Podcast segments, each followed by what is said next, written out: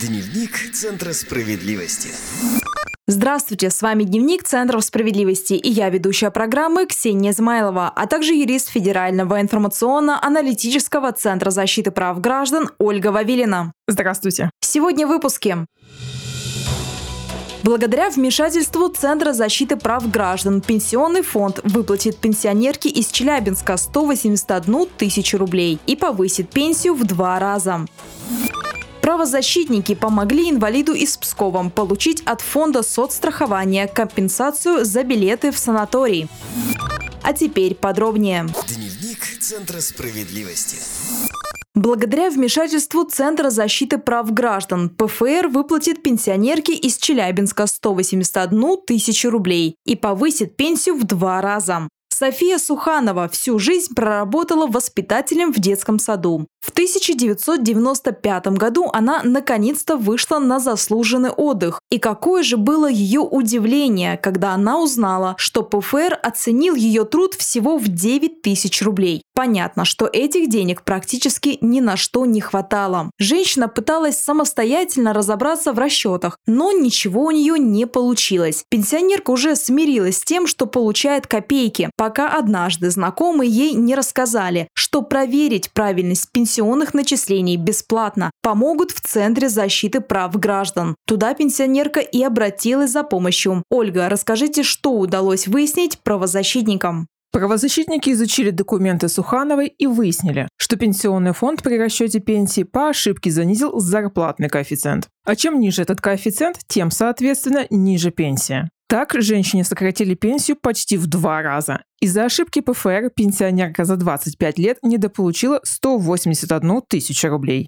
К сожалению, ПФР часто допускает ошибки в расчетах. К нашим правозащитникам ежедневно приходят граждане с просьбой помочь разобраться в пенсионных начислениях. Почти всегда специалисты находят ошибки. Да, поэтому, если хотите получить сведения о расчете пенсии, нужно с заявлением обратиться в Пенсионный фонд России по месту жительства. Согласно федеральному закону номер 59, обращение, поступившее в государственный орган, орган местного самоуправления или должностному лицу в соответствии с их компетенцией, подлежит обязательному рассмотрению. Поэтому Пенсионный фонд России обязан будет ответить вам на заявление в течение 30 дней. Возвращаясь к нашей истории, юристы Центра защиты прав граждан совместно с Челябинским региональным отделением «Справедливой России» составили и направили обращение в Управление Пенсионного фонда России в Трактозаводском районе города Челябинска с требованием сделать перерасчет пенсии для Софии Сухановой. В пенсионном фонде признали свои ошибки и повысили пенсию женщине до 19 тысяч рублей. Кроме того, пенсионерки выплатили единоразово 181 тысячу рублей. Ольга, как проверить правильность пенсионных начислений? Первое, что необходимо сделать, это написать заявление в пенсионный фонд о проверке правильности начисления пенсии и о проведении расчетов на выявление наиболее выгодного для заявителя варианта начисления пенсии. Обязательно поставьте вопрос о том, какие изменения пенсии происходили за период с момента ее назначения о периодах работы, принятых к учету, и периодах, не принятых для расчета пенсии. После направьте заявление в управление Пенсионного фонда лично, по почте или через личный кабинет на сайте Пенсионного фонда России. Также можно воспользоваться порталом госуслуг. Если ошибку в расчете пенсии допустил Пенсионный фонд, то перерасчет должен быть сделан за весь период выплаты некорректной суммы пенсии. Дневник Центра справедливости. Правозащитники помогли инвалиду из Пскова получить от фонда соцстрахования компенсацию за билеты в санаторий. Татьяна Новожилова купила билеты в санаторий за 10 699 рублей, но ФСС отказался компенсировать полную стоимость проезда. Поэтому Центр защиты прав граждан помог женщине отстоять свои права. Подробнее через несколько секунд. Жительница Пскова Татьяна Новожилова – инвалид третьей группы. Уже много лет женщина страдает бронхиальной астмой, сахарным диабетом и аллергией. Татьяна Новожилова эти заболевания заработала на производстве. Тяжелые диагнозы дают ей право на бесплатное санаторно-курортное лечение один раз в год. В качестве социальной поддержки льготные категории граждан, включая инвалидов всех групп, вправе получить путевки на санаторно-курортное лечение, осуществляемое в целях профилактики основных заболеваний в санаторно-курортной организации. Путевки предоставляются при наличии медицинских показаний. При этом санаторий должен соответствовать профилю заболевания. Вот и Татьяна Новожилова активно пользуется этим правом. Так, в августе 2020 года Татьяна в очередной раз поехала по путевке в санаторий Магадан, который находится в курортном микрорайоне Лоу в Краснодарском крае. Всего за проезд она заплатила 10 699 рублей.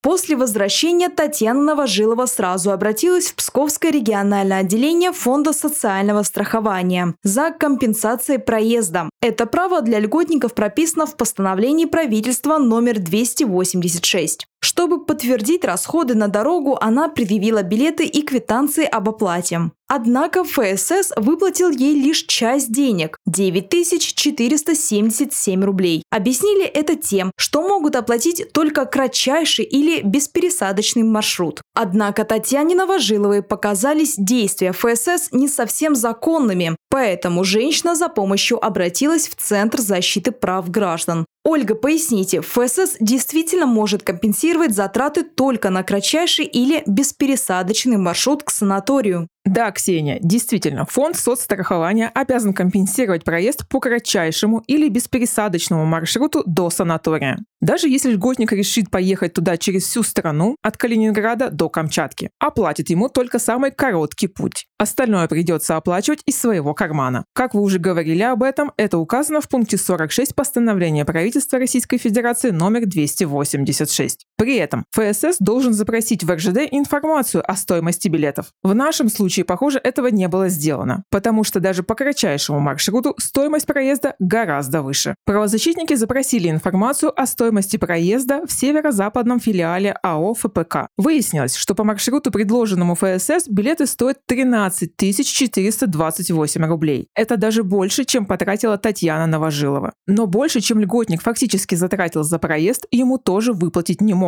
После получения дополнительной информации Центр защиты прав граждан составил жалобу в Псковское региональное отделение Фонда социального страхования с требованием доплатить заявительнице хотя бы то, что она потратила. ФСС согласился с аргументами Центра и доплатил Новожиловой к уже выплаченной компенсации еще 1222 рубля. Ольга, расскажите, как получить бесплатную путевку в санаторий? Напомню, что правом на получение бесплатной путевки обладают не все, а определенные категории граждан. Например, ветераны Великой Отечественной войны, ветераны боевых действий, инвалиды, в том числе дети-инвалиды. Основное условие для получения льготной путевки в санаторий – это наличие соответствующих медицинских показаний, подтвержденных справкой от врача по форме 070У. Такая справка действует 6 месяцев. Чтобы получить справку, нужно обратиться к терапевту. Он выдаст направление на врачебную комиссию, которая определяет наличие показаний и отсутствие противопоказаний для санаторно-курортного лечения у пациента.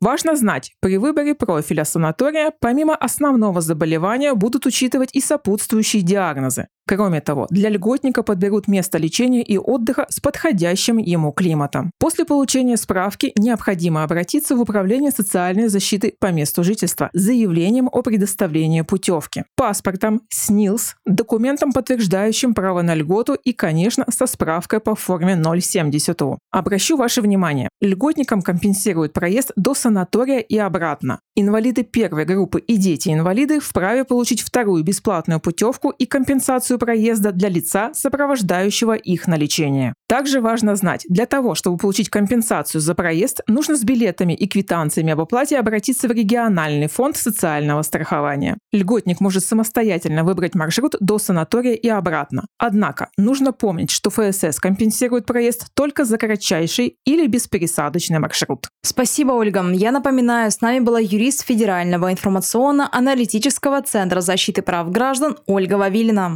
Всего доброго!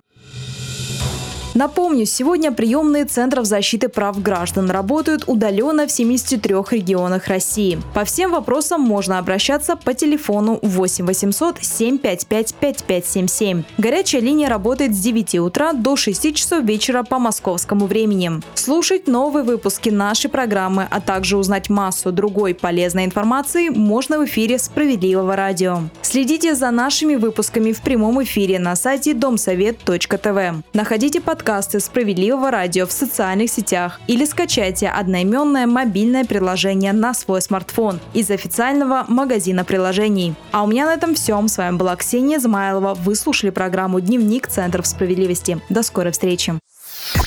Дневник Центра справедливости.